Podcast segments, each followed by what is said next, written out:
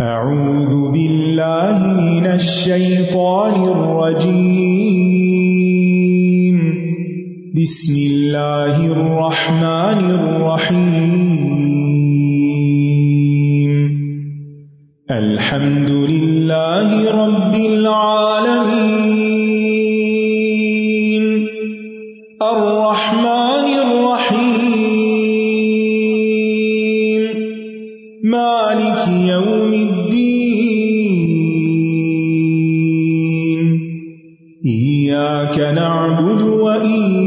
وإياك نستعين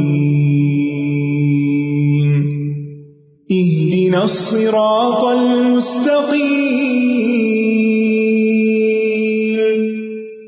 صراط الذين أنعمت عليهم غير المغضوب عليهم ولا الضالين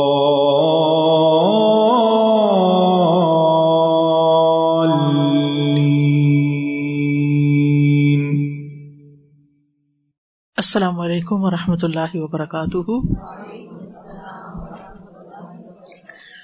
نحمده ونصلي على رسوله الكريم اما بعد، فاعوذ بالله من الشيطان الرجيم بسم الله الرحمن الرحيم رب اشرح لي صدري ويسر لي امري واحلل عقدة من لساني يفقهوا قولي واتبعوا ما تتلو الشياطين على ملك سليمان وما كفر سليمان ولكن الشياطين كفروا يعلمون الناس السحر وما أنزل على الملكين وما أنزل على الملكين ببابل هاروت وماروت وما يعلمان من أحد حتى يقولا إنما نحن فتنة إنما نحن فتنة فلا تكفر فيتعلمون منهما ما يفرقون به بين المرء وزوجه وما هم بضارين به من أحد إلا بإذن الله. ويتعلمون ما يضرهم ولا ينفعهم. ولقد علموا لمن اشتراه ما له في الآخرة من خلاق. ولبئس ما شروا به أنفسهم. لو كانوا يعلمون۔ ان آیات کو دیکھ کر ذرا گنیے، کتنی دفعہ ماں کا لفظ آیا اس میں؟ ماں تتلو ماں کفرا ماں انزلا ماں یعلمانی ماں یفرقون ماں ہم بدارین ماں یدرہم ماں لہو فی الآخرت ماں شرو بھی ایک آیت میں نو بار۔ اور کیا ہر دفعہ ایک ہی معنی ہے؟ ہر دفعہ ایک معنی نہیں۔ کہیں ماں موصولہ ہے، کہیں ماں نافیہ ہے اور کہیں تاکید کے لیے آیا ہے۔ وَاتَّبَعُوا مَا تَتْلُو الشَّيَاطِينُ عَلَى مُلْكِ سُلَيْمَانَ۔ اور وہ پیروی کرنے لگے جو سلیمان کی سلطنت میں شیاطین پڑھا کرتے تھے۔ اور سلیمان نے کفر نہیں کیا، بلکہ شیطانوں نے ہی کفر کیا تھا۔ وہ لوگوں کو جادو سکھاتے تھے۔ اور وہ اس کے پیچھے لگ گئے جو بابل میں دو فرشتوں ہاروت اور ماروت پر اتارا گیا تھا۔ اور وہ دونوں کسی کو کچھ نہیں سکھاتے تھے جب تک یہ نہ کہہ دیتے کہ ہم تو صرف آزمائش ہیں۔ بس تم جادو سیکھ کر کفر نہ کرو۔ پھر بھی لوگ ان دونوں سے ایسا جادو سیکھتے جس سے مرد اور اس کی بیوی میں جدائی ڈال دیں۔ اور وہ اللہ کے حکم کے سوا اس سے کسی کو کچھ بھی نقصان نہیں دے سکتے تھے۔ اور وہ جادو سیکھتے تھے جو ان کو نقصان پہنچاتا تھا۔ اور فائدہ نہ دیتا تھا اور یقیناً وہ جانتے تھے کہ جس نے اس کو خریدا، اس کا آخرت میں کچھ حصہ نہیں۔ اور یقیناً کتنا برا تھا جس کے بدلے انہوں نے اپنی جانوں کو بیچ ڈالا۔ کاش وہ جانتے ہوتے۔ پچھلی آیت آیت نمبر ایک سو ایک میں ہم نے پڑھا کہ اہل کتاب نے اپنی کتاب کو پیٹ پیچھے پھینک دیا۔ ولما جا اہم رسول من عند اللہ مصدق لما معهم نبذ فریق من الذین اوتوا الکتاب کتاب اللہ وراء ظہورہم کأنہم لا یعلمون اور جب ان کے پاس اللہ کی طرف سے وہ رسول آ گیا جو اس کتاب کی تصدیق کرنے والا ہے، جو ان کے پاس ہے، تو جن لوگوں کو کتاب دی گئی، ان میں سے ایک فریق نے اللہ کی کتاب کو اپنی پیٹ پیچھے ایسے پھینک دیا گویا کہ وہ جانتے ہی نہ ہو یعنی ایک معمولی چیز سمجھ کر، ایک حقیق چیز سمجھ کر اور اس کے ساتھ ایسا برتاؤ کیا کہ گویا وہ اس کو جانتے بھی نہ ہو کہ کوئی کتاب ان کے یہاں ایگزٹ کرتی ہے۔ اب ہوتا یہ ہے کہ جب کوئی قوم کسی اہم چیز کو یا کوئی انسان کسی اہم چیز کو یہ اللہ کی سنت اور حکمت ہے کہ جو چیز انسان کو فائدہ دیتی ہے اور وہ اس کی زندگی میں بہت اہم کردار ادا کر سکتی ہے اور جس سے فائدہ اٹھانا اس کے لیے ممکن بھی ہوتا ہے، لیکن اگر وہ اس سے فائدہ نہ اٹھائے تو اس کو ایسے کام میں مشغول کر دیا جاتا ہے جو اس کے لیے نقصان دہ ہوتا ہے۔ یعنی جو شخص ملنے والی اپرچونٹی کو کھو دیتا ہے، پھر وہ زوال کا شکار ہو جاتا ہے، نقصان اٹھاتا ہے خسارا پاتا ہے۔ تو ان لوگوں نے جب اللہ کی کتاب کو پیٹ پیچھے پھینک دیا، اس کو اگنور کر دیا، اس کو اہم نہیں سمجھا، تو پھر اب کسی چیز کو تو اس کے بدلے میں ان کی زندگی میں آنا ہی تھا۔ تو اس کے بدلے میں انہوں نے کیا کیا؟ جادو، جس کا ذکر اس آیت میں وہ جادو، ٹونے ٹوٹ کے تلسمات کے پیچھے لگ گئے۔ تو یہاں یہود کے ایک کردار کو واضح کیا گیا ہے کہ جب ان پر اخلاقی زوال آیا تو انہوں نے تورات اور اس کے احکامات کو پس پش ڈال دیا اور تعویز گنڈوں کے پیچھے پڑ گئے۔ اور ایسے طریقے ڈھونڈنے لگے کہ کسی مشقت اور جد و جہد کے بغیر ہی سارے کام بن جایا کریں۔ لہذا وہ جادو سیکھنے اور سکھانے میں اور اس کی پریکٹس کرنے میں مشغول ہو گئے۔ اور یہ سلمان علیہ السلام کے عہد حکومت کی بات ہے اور اس کے بعد بھی یہ ان کا سلسلہ جاری رہا۔ سلیمان علیہ السلام کو جب یہود کے اس رجحان کا علم ہوا کہ وہ اللہ کی کتاب چھوڑ کر جادو ٹونے کے پیچھے لگ گئے ہیں، تو انہوں نے اس کام کو روکنے کے لیے جو لٹریچر تھا ان کے پاس جادو ٹونے کا، جو کتابیں تھیں، وہ ساری اپنی کرسی کے نیچے دفن کر دی اب ہوا یہ کہ جب تک سلیمان علیہ السلام زندہ تھے، انہوں نے اس چیز کو کنٹرول کیا شاطین کو بھی کنٹرول کیا۔ ان کی وفات کے بعد شاطین اور جادوگروں نے ان کتابوں کو نکالا اور لوگوں میں مشہور کر دیا کہ سلیمان علیہ السلام اس علم کے ذریعے تم پر حکومت کرتے تھے اور اس وجہ سے ان کے بہت زیادہ اختیارات تھے۔ اور پھر انہوں نے سلیمان علیہ السلام پر کفر کا الزام لگا دیا۔ اس کے رد میں پھر یہ آیات نازل ہوئی نبی صلی اللہ علیہ وسلم پر، جن میں سلیمان علیہ السلام کا بھی دفاع کیا گیا اور جادو کی حقیقت کے بارے میں بھی رہنمائی کی گئی۔ تو ارشاد باری تعالیٰ ہے و تبا تتل الشیاطین علی ملک سلیمان و تباؤ اور وہ پیچھے لگ گئے۔ کون پیچھے لگ گئے؟ یہود۔ ماتلو جو پڑھتے تھے اور دوسرا مانا یہ بھی کیا گیا ہے کہ جو پیروی کرتے تھے۔ یعنی جس چیز کی پیروی کرتے تھے، تلا یتلو کا ایک مانا تلاوت کرنا ہوتا ہے، پڑھنا ہوتا ہے، اور دوسرا مانا فالو کرنا، پیچھے جانا۔ ارب کہتے ہیں جا فلان یتلو فلان فلاں آیا، وہ فلاں کے پیچھے جا رہا ہے یعنی اس کی پیروی کر رہا ہے۔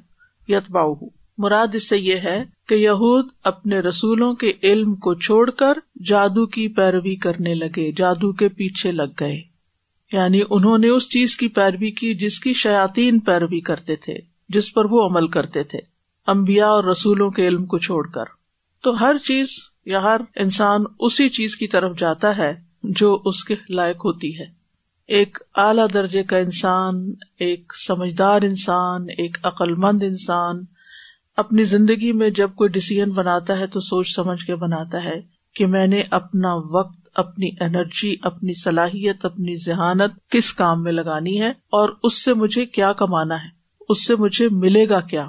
وہ انجام کو، نتیجے کو سامنے رکھ کے فیصلہ کرتا ہے۔ لیکن ایک زوال یافتہ قوم جو ہوتی ہے، وہ اپنی عقل سے کام نہیں لیتی، وہ دوسروں کے ٹرینڈز ہی فالو کرتی رہتی ہے، بے سوچے سمجھے کہ اس کا انجام کیا ہوگا، اس کا نتیجہ کیا ہوگا، آخر میں کیا حاصل ہوگا۔ لہذا انہوں نے اللہ کی طرف سے آیا ہوا علم، اللہ کی کتاب کو چھوڑ دیا، اس کو کوئی اہمیت نہ دی، اور اس کی بجائے جادو جیسی نقصان دہ چیز کے پیچھے لگ گئے۔ ہم بھی جب اللہ کی کتاب کو چھوڑ کر، اس کو غیر اہم سمجھ کر اپنی زندگی میں اور چیزوں کو پرائرٹی دیتے ہیں، تو پھر آپ جان سکتے ہیں کہ ہم اپنا وقت کہاں کہاں لگاتے ہیں۔ اس وقت آپ اپنا وقت جہاں لگا رہے ہیں، اور جتنے پروڈکٹیو ہیں اگر اس کتاب کو چھوڑ دیں تو ایسے نہیں رہ سکتے۔ اور پھر کس چیز کی پیروی کی؟ ماتتل الشیاطین، جو شیاتین پڑھتے تھے یا شیاتین جس کی پیروی کرتے تھے۔ شیاتین شیتان کی جمع ہے اور شیتان جو ہے وہ جنوں میں سے ہی تھا۔ یعنی ابلیس جو ہے وہ ان کا رئیس ہے۔ جنوں میں مومن بھی ہوتے ہیں اور جنوں میں کافر بھی ہوتے ہیں۔ جیسے سورج جن میں آتا ہے وہ انا من المسلمون و من القاستون ہم میں سے بعض مسلمان ہیں اور بعض ظالم بھی ہیں۔ جو ظالم ہوتا ہے، اس کو شیتان کہتے ہیں، اور جو مومن ہوتا ہے، اس کو جنی یا جن کہتے ہیں۔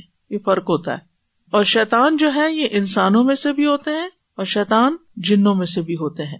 اور شیتان کا لفظ شتانہ سے، جس کا مانا ہے بادا اللہ کی رحمت سے دور۔ یا شاتا یشیتو سے بھی ہے، جس کا مانا ہوتا ہے جلنا، کہ وہ جہنم کی آگ میں جلایا جائے گا۔ تو ماتل الشیاتین اللہ ملک سلیمان۔ اللہ یہاں فی کے معنوں میں ہے یعنی سلیمان علیہ السلام کی بادشاہت کے زمانے میں۔ سلیمان علیہ السلام امبیا میں سے ایک معزز نبی ہیں۔ یہ نبی کے بیٹے ہیں داود علیہ السلام کے۔ اللہ تعالیٰ نے ان کے لیے نبوت اور بادشاہت جمع کر دی تھی۔ جیسے یوسف علیہ السلام کے لیے کی، جیسے داود علیہ السلام کے لیے کی کہ وہ نبی بھی تھے اور بادشاہ بھی تھے۔ انہوں نے کہا تھا، قال رب اغفر لی وحب لی ملکن لا ينبغي لاحد من بعدی۔ انك انت الوهاب اے میرے رب، مجھے بخش دے اور مجھے ایسی بادشاہت عطا کر جو میرے بعد کسی ایک کے لائق نہ ہو۔ بے شک تو بہت عطا کرنے والا ہے۔ تو اللہ تعالیٰ نے ان کی دعا قبول کی اور ان کے لیے ہواؤں کو مسخر کر دیا، جو ان کے حکم سے نرمی کے ساتھ چلتی تھی جہاں وہ پہنچنا چاہتے تھے۔ اسی طرح ہر طرح کے معمار اور غوطہ خور، سرکش جنوں کو بھی ان کے تابے کر دیا۔ اور کچھ دوسرے بھی جو بیڑیوں میں جکڑے ہوئے تھے یعنی سرکش تھے اور اس کے علاوہ بھی یہ پرندوں کی بولیاں بھی سمجھتے تھے اور چونٹی کی بھی اور بہت سے ان کے خسائش ہیں۔ یہ نبی موسا علیہ السلام کے بعد آئے تھے۔ عیسا اور موسا علیہ السلام کے درمیان میں آئے تھے۔ سلمان علیہ السلام کو اللہ سبحان تعالیٰ نے کچھ معجزات بھی عطا کیے تھے جو جادو اور جادوگروں کی دسترس سے باہر تھے۔ اور اس میں سے اہم ترین معجزہ یہ تھا کہ تمام سرکش جن جو تھے وہ آپ کے لیے مسخر کر دیے گئے تھے۔ اور آپ جنوں سے کام لے سکتے تھے اور سخت مشقت کا کام لیتے تھے۔ پرندے بھی آپ کے لیے مسخر تھے اور آپ ان سے بھی کام لیتے تھے۔ کس پرندے سے آپ نے کوئی کام لیا تھا؟ خود سے۔ آپ پرندوں کی بولی سمجھتے تھے اور پرندے بھی آپ کی بات سمجھتے تھے۔ تو یہ سلیمان علیہ السلام اللہ کے معزز نبی ہیں جن پر یہود نے کفر کا اور جادو کا الزام لگایا۔ یاد رکھیے امبیا جادو نہیں کرتے اور نہ ہی وہ کفر کرتے ہیں۔ لیکن جب انسان کی عقل کام نہیں کرتی نا، تو وہ کسی پہ کوئی بھی الزام لگا سکتا ہے اور اس کی بات کا کوئی اعتبار نہیں ہوتا۔ تو اللہ سبحان و تعالیٰ ان کی طرف سے تردید کرتے ہوئے فرماتے ہیں وہ کفر سلیمان سلیمان علیہ السلام نے کفر نہیں کیا جیسا کہ ان پر یہود کا الزام تھا۔ اللہ نے اس الزام کو محمد صلی اللہ علیہ وسلم کے ذریعے صاف کر دیا۔ کفر کس نے کیا؟ جادو کس نے کیا؟ ولا کن شیاتی نہ کفرو شیاتین نے کفر کیا۔ جب سلیمان علیہ السلام فوت ہوئے تو بنی اسرائیل نے کہا کہ سلیمان علیہ السلام نے ہوا، جنوں اور انسانوں کو جادو کے زور سے مسخر کر رکھا تھا اور یہ ایک الزام تھا۔ اور ان کا کہنا یہ تھا کہ سلمان علیہ السلام کی حکومت جادو کے بلبوتے پر چل رہی تھی۔ اور اس کی وجہ جو میں نے ابتدا میں بتائی کہ سلمان علیہ السلام نے جو جادو وغیرہ کی کتابیں ساری اکٹھی کر کے اپنی مملکت سے اپنے پاس نیچے دفن کر دی تھی اور پھر جب آپ فوت ہوئے تو وہ چیزیں آپ کی کرسی کے نیچے سے نکلی، لہٰذا ان کو یہ کہنے کا موقع مل گیا کہ آپ ان سے فائدہ اٹھاتے تھے، یہاں سے دیکھ کے جادو کرتے تھے۔ تو جب سلمان علیہ السلام کی نبوت کے اس بات میں یعنی اب بھی آپ دیکھیں تو یہودی سلمان علیہ السلام کو نبی نہیں مانتے، لیکن اصل میں وہ نبی ہیں۔ اور تمام امبیا پر ایمان لانا ایز نبی کے ہمارے لیے لازم اور خاص طور پر جن کا نام قرآن مجید میں آ چکا ہو۔ تو اللہ سبحان تعالیٰ اس بات کی نفی کر رہے ہیں۔ وما کفر سلیمان۔ سلمان علیہ السلام نے کفر نہیں کیا یعنی جادو نہیں کیا۔ ولاکن نہ شیاتی نہ کفرو لیکن شیتانوں نے یہ کام کیا، کیونکہ شاطین ایک دوسرے کی طرف چکنی چپڑی باتیں ڈالتے ہیں اور ایک دوسرے کو غلط باتیں القاع کرتے ہیں۔ یو المون اناس سحر وہ لوگوں کو جادو سکھاتے تھے۔ یعنی شاطین انسانوں کو گمراہ کرنے کے لیے، سرکش بنانے کے لیے لوگوں کو جادو سکھاتے تھے۔ یہاں پر لفظ سحر استعمال ہوا ہے۔ سحر کا اطلاق ہر چھپی چیز پر ہوتا ہے جس کا سبب بھی چھپا ہوا ہو۔ تو وہ وقت جس میں حرکتیں چھپی ہوئی ہوتی ہیں، آوازیں چھپ جاتی ہیں، اس کو سحر کا وقت کہتے ہیں، سحری کا وقت۔ جب لوگ سو رہے ہوتے ہیں اور مسلمان روزہ رکھ رہے ہوتے ہیں سہور کھا رہے ہوتے ہیں، اسی طرح سحر کے لوگوں بھی معنی میں دھوکا دینا، ہیلا کرنا، حقیقت سے پھیرنا یعنی اصل چیز کو چھپا جانا، باطل کو حق کی صورت میں ظاہر کرنا یا ملما سازی کرنا۔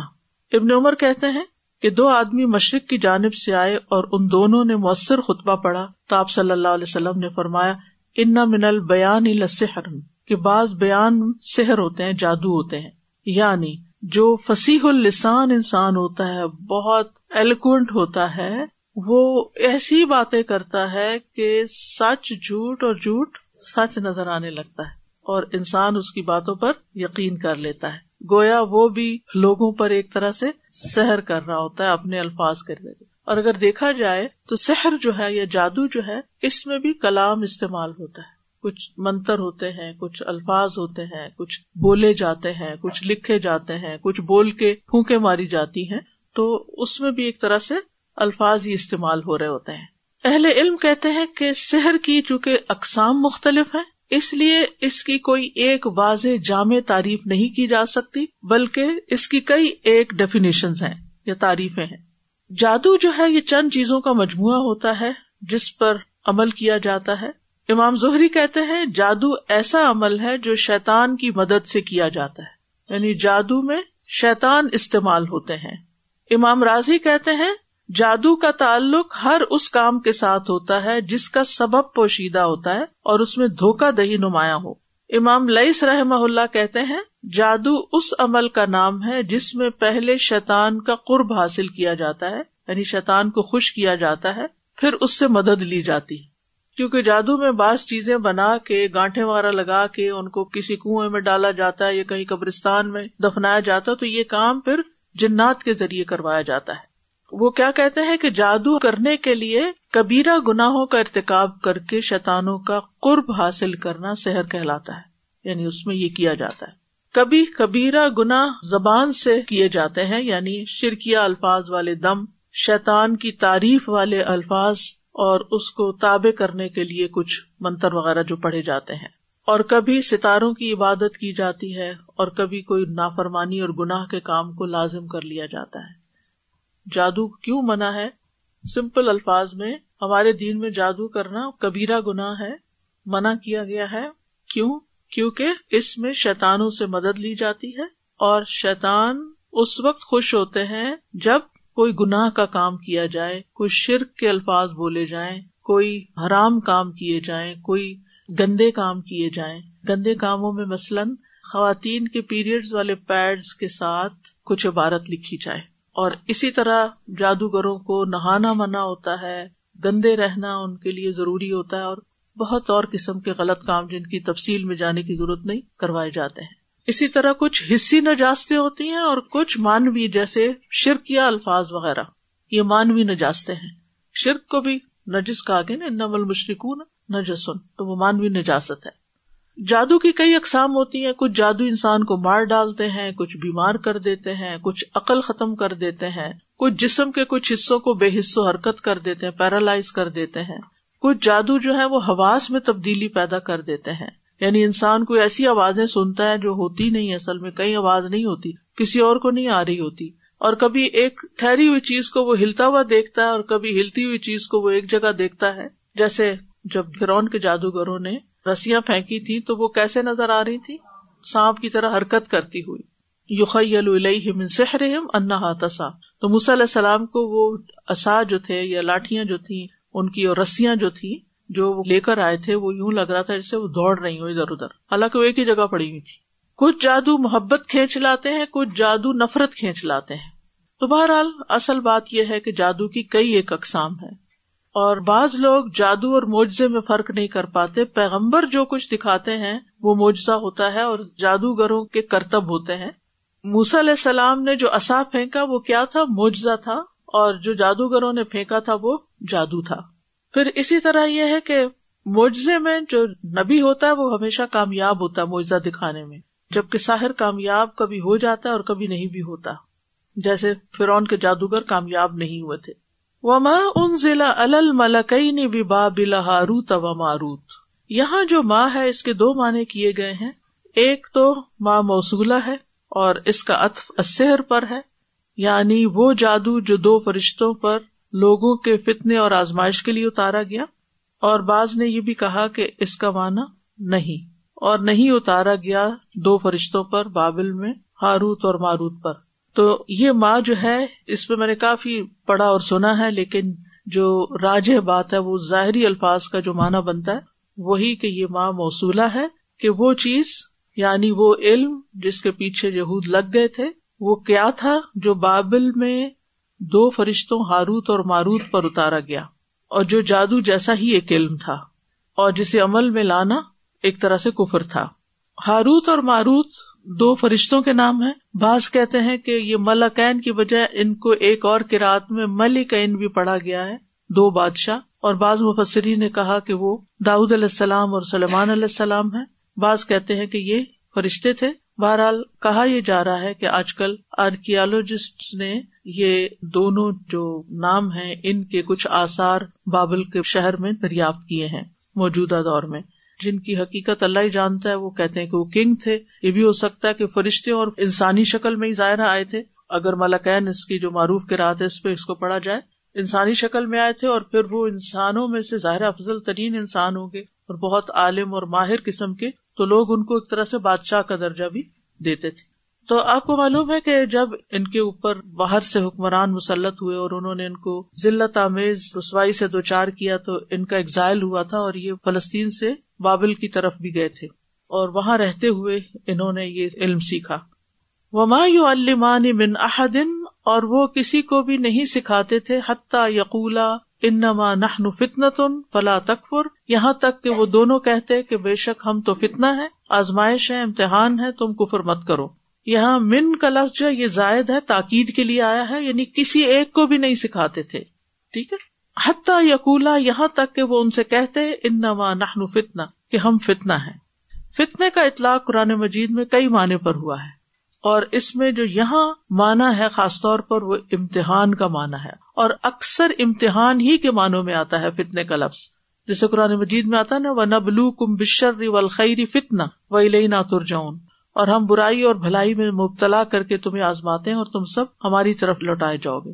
اسی طرح قرآن مجید میں آتا ہے، انما اموال حکم و اولاد حکم فتنا تمہارے مال اور اولاد کیا ہے فتنا یعنی تمہارے لیے امتحان ہے، ایک ٹیسٹ ہے تمہارا۔ اسی طرح فتنے کا لفظ شرک اور کفر اور دیگر معنوں میں بھی استعمال ہوتا ہے۔ یہاں آزمائش کے معنوں میں آیا امتحان کے لیے آیا ہے۔ تو ہاروت اور ماروت کے ذریعے یہود کی آزمائش کی گئی تھی کہ اللہ تعالیٰ نے ان کو جادو کی طرح یا جادو جیسا علم عطا کیا تھا اور وہ لوگوں کو سکھاتے تھے، لیکن ساتھ ہی کیا بتاتے تھے کہ یہ فتنا ہے، مت سیکھو، یہ کفر ہے۔ لیکن وہ پھر بھی سیکھتے تھے، کیونکہ ان فرشتوں کو یہ حکم دیا گیا تھا کہ جو بھی یہ علم تم سے سیکھنے کے لیے آئے، تو پہلے اس کو اچھی طرح خبردار کر دینا کہ یہ کفر کا کام ہے۔ فلا تکفر وہ کہتے تھے، کفر نہ کرو۔ ہم صرف تمہارے امتحان کے لیے آئے ہیں، لیکن اگر کوئی سیکھنے پہ اصرار کرے تو سکھا دینا۔ پھر وہ امتحان میں ناکام ہو گیا۔ تو جو لوگ بھی ان فرشتوں کے پاس آتے، فرشتے انہیں پوری طرح متنوع کرتے۔ لیکن پھر بھی وہ اس سے باز نہیں آتے تھے اور اصرار کرتے اور ان فرشتوں کے پاس سیکھنے والوں کا ایک جم میں غفیر یعنی ایک بہت بڑی بھیڑ لگ جاتی۔ آج بھی آپ دیکھیں امت مسلمہ کا کیا حال ہے۔ کتنے لوگ قرآن مجید کی طرف مائل ہوتے ہیں اور کتنے لوگ جادو کے پیچھے لگے ہوئے جبکہ سب کو پتا ہے کہ جادو حرام ہے کبیرا گناہ ہے، کفر ہے۔ اس کے باوجود بعض لوگ تو کرتے ہیں اور بعض لوگ کرواتے ہیں اور یہ گھر گھر کی کہانی ہے اور کتنے ہی لوگ آپ کو ملیں گے کہ جو بعض اوقات جادو کے اثرات کا شکار بھی ہوتے ہیں اور شدید قسم کی ناقابل فہم بیماریوں میں مبتلا ہو جاتے ہیں۔ تو اس کثرت کے ساتھ لوگوں کا جادو سیکھنا اور کرنا یہ ایک اخلاقی زوال کی علامت ہے، ایمانی کمزوری کی علامت ہے، دین سے دوری کی علامت ہے اور قرآن سے دوری کی علامت۔ کہ قرآن جیسا علم چھوڑ کے اس میں محنت کرنے کی بجائے پھر اپنے وقت کو ایسے مشاغل میں استعمال کر کے دوسروں کو نقصان دے رہے ہیں۔